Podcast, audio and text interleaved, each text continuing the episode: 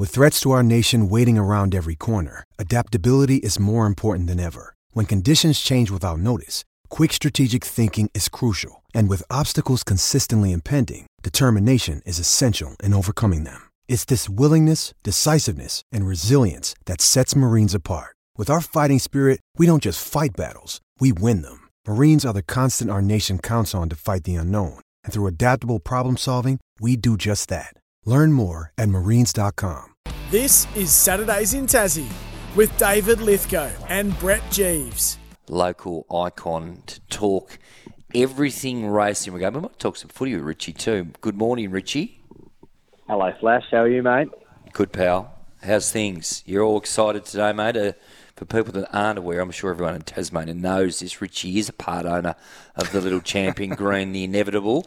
And you'd be, uh, you would have woke up this morning probably at 4:30 with sweat just pouring off your brow. And that and that had nothing to do with the horse race today. excuse Just me. a, down, just, a, just a heavy Um, sweater is the bear. I've just been at the gym actually, just to get rid of pre-race nerves. So it was sauna. under active motor, if anyone's listening in, uh, it's a good good gym you could uh, join up. But no, looking forward to it. They, they haven't done us any favours though, scheduling the race at five fifty. So it's gonna be an Ridiculous. long day. Yeah, How- absolutely how's, agree. How's, how's that happen? I mean, wouldn't, you, wouldn't the wouldn't the jeweller's vase be just sort of pushed back from race, the Group Three and race eight to the last race maybe, and then the Guineas pushed back one, and then you come in at race eight or nine? Yeah, I agree. But I think it's obviously to try and avoid the Everest hype. Like, obviously, that's the biggest race in Australia today, and everyone's around that. And obviously, we're racing uh, the next Winks in Amelia's Jewel, so Caulfield have um, obviously scheduled it, so all eyes are on Caulfield at uh, 5.50 today. Well, it is, it is you know you know the biggest race in Australia, but I mean, I'm still my focus is at Caulfield still. You know, and I mean that's the tradition in me. I get the Everest. It's the you know the Silver Eagle, of course, was a, a race that really got the the little champ on the map. That's at Randwick today as well. Um, C- Can I ask a naive question here? The Everest is bigger than the Melbourne Cup.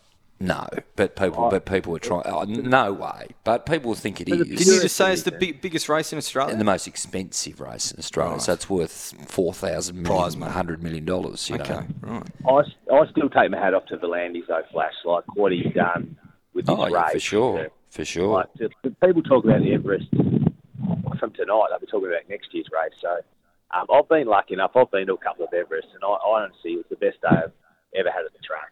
Um, just the atmosphere and the excitement. So you know, Nothing anyone's to do with the fact the champ won the Silver Eagle. One of them, of course, would have ta- would have tainted your um, opinion there, Richard. Listen, let's focus on the Toorak, young man.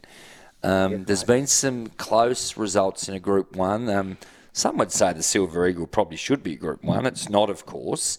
Uh, is today the day, Richard? Well, as these big races, mate, you just need luck. Um, obviously, last two weeks ago in the Epsom, we had absolutely no luck. Probably was really probably a certainty beat if we're all being equal. Um, let's just hope Dave can have a really good steer like he did in the All Star Mile. Obviously, as I touched on before, they're talking like Amelia's Jewels, the next Winks of Australian racing. So Settle. Gareth Hall from Giddy Up has got a love affair with uh, Amelia's Jewel. So if he's listening in, which I know he does to SEN Tassie, um, if we can get on her back, mate, and sort of ambush her late, I reckon that gives us every opportunity to run over the top of her. I mean, she's a mare and she's got to carry 56, so that's a pretty big ask. impressive enough uh, last start, but um, Froggy knew it had Pride of Jenny. Just gave it a bit of a race actually. And Pride of Jenny, of course, is on is back in again today. Um, I didn't think it was quite as barnstorming as everyone was talking about. I think, mate, she was probably ridden out of her comfort zone. Um, Yep. You know, her best finishes are when she's really got to chase them with something in front of her. Obviously, I think Damian Lane summed up the race well and set outside the leader, and they ran pretty quick time. Um, you know, I suppose she just did what she had to do. So, um, but some of the ratings experts aren't raving on her about as much as some others. So, um, you know, if she has an off day and we get a good run in transit, you know, I'll be there when the whips are cracking. What about um, what about my old mate? Uh, he'll set a bit of pace up there on corner pocket, won't he, Froggy? Yeah, hopefully he does. Hopefully he does. His handlebars down. Um, here, the shock will go forward. Yep. Yep. Of Jenny will roll forward. So there looks to be Yep. real genuine speed. I think that was the issue in the Epsom.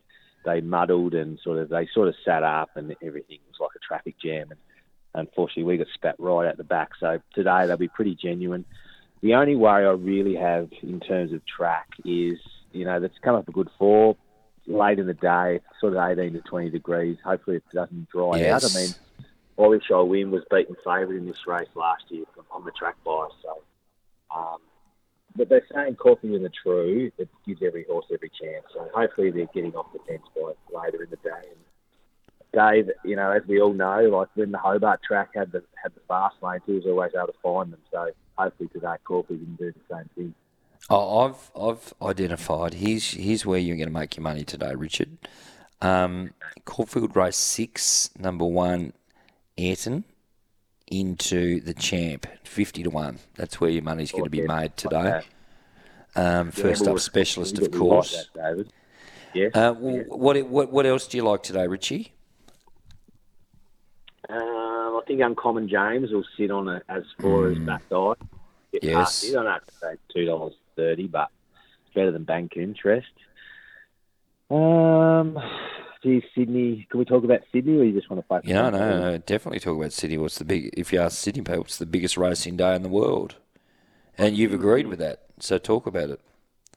I still think I wish I win if it has any luck. It'd be too good for them in the.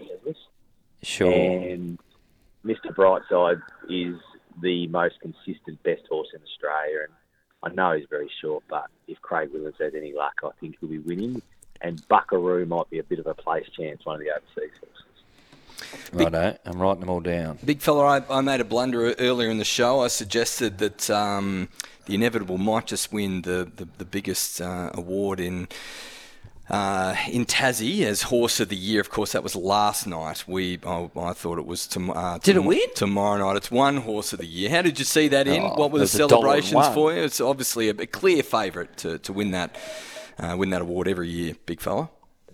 Uh, no, he did well. Um, celebrations were. I didn't go up, unfortunately. We've got my sister and uh, Froggy Williams' boys, so we had four kids at home under the age of eight. So Hectic. I watched the award on the couch.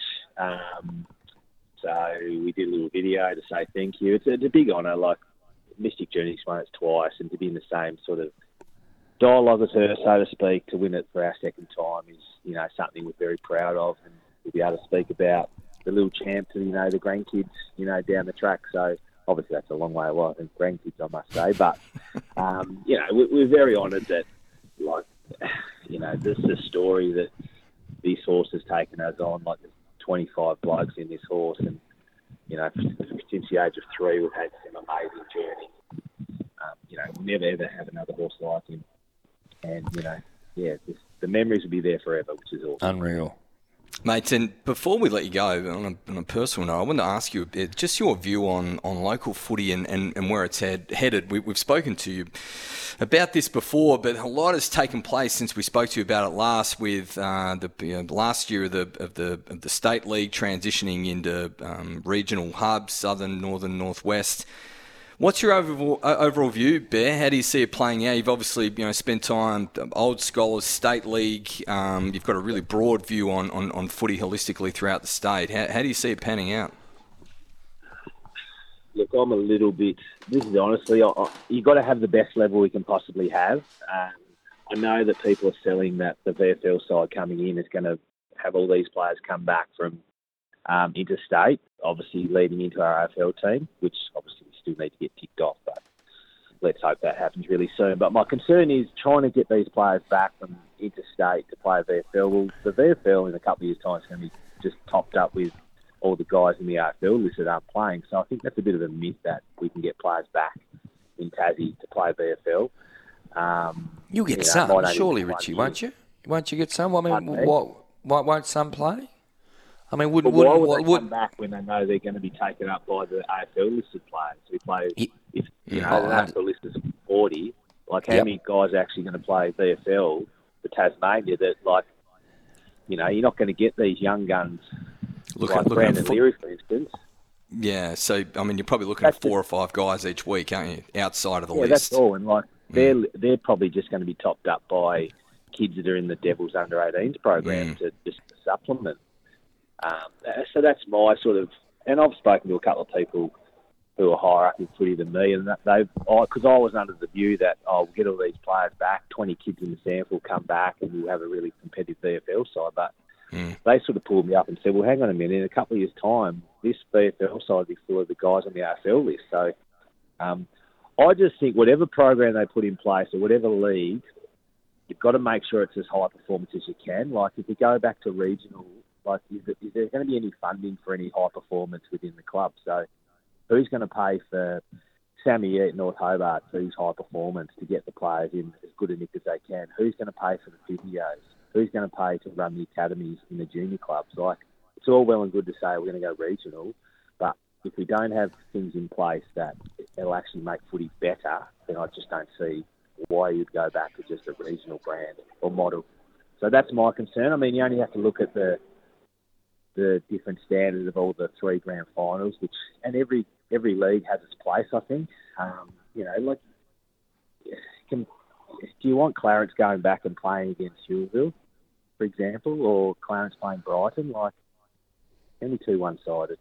So mm.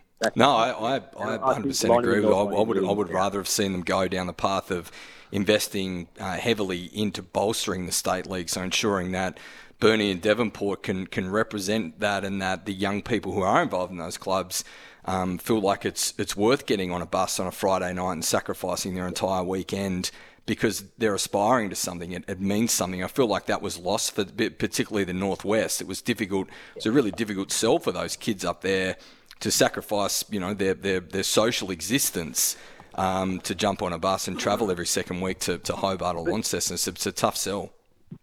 But I, the only thing I would counteract that with, Brett, is I, I loved it when we played in Burnie, like the bus trip up and you're bonding with your mates and the you know, can't, can't drink home. on buses anymore, Bear. That's the there, there's problem A. Eh? But it's, but it's not just about the, the drinking aspect. You actually bond as teammates. Like I think that's really lost at times where you can get, you know, sporting clubs are the most magnificent things to actually develop friendships and, and maintain bonds for the rest of your life. So I think that gets a bit lost where like, you, the South boys only have to travel, like you, you travel four or mm. five times a year. Like it's sort of, you get to a stage where you actually might look forward to it. So, you know, you're young and you just, you're just with your mates. It's the best time of your life. Right, are you blokes? Um, you all sorted all the Tassie problems out. Richard Robinson Done. Yeah, and well, Brett this, Jeeves. This is what we do. You should have seen us back in the day after nine vodka Red Bulls. We're solving world po- political issues. No, we were right on top of it. Great to have you on, Richie. Good luck today, young man. Uh, I think today is the day. Ten dollars is the price. Race ten at Caulfield. The little champ, the inevitable um, Godspeed fella. Yes, let's uh, let's hope he has all the luck, and uh, we'll be Group One winning owners at five fifty five tonight. Good on you, Richie. Good All luck. the best, mate. Richie Robinson joining us here. We'll have a quick break and wrap up the show shortly.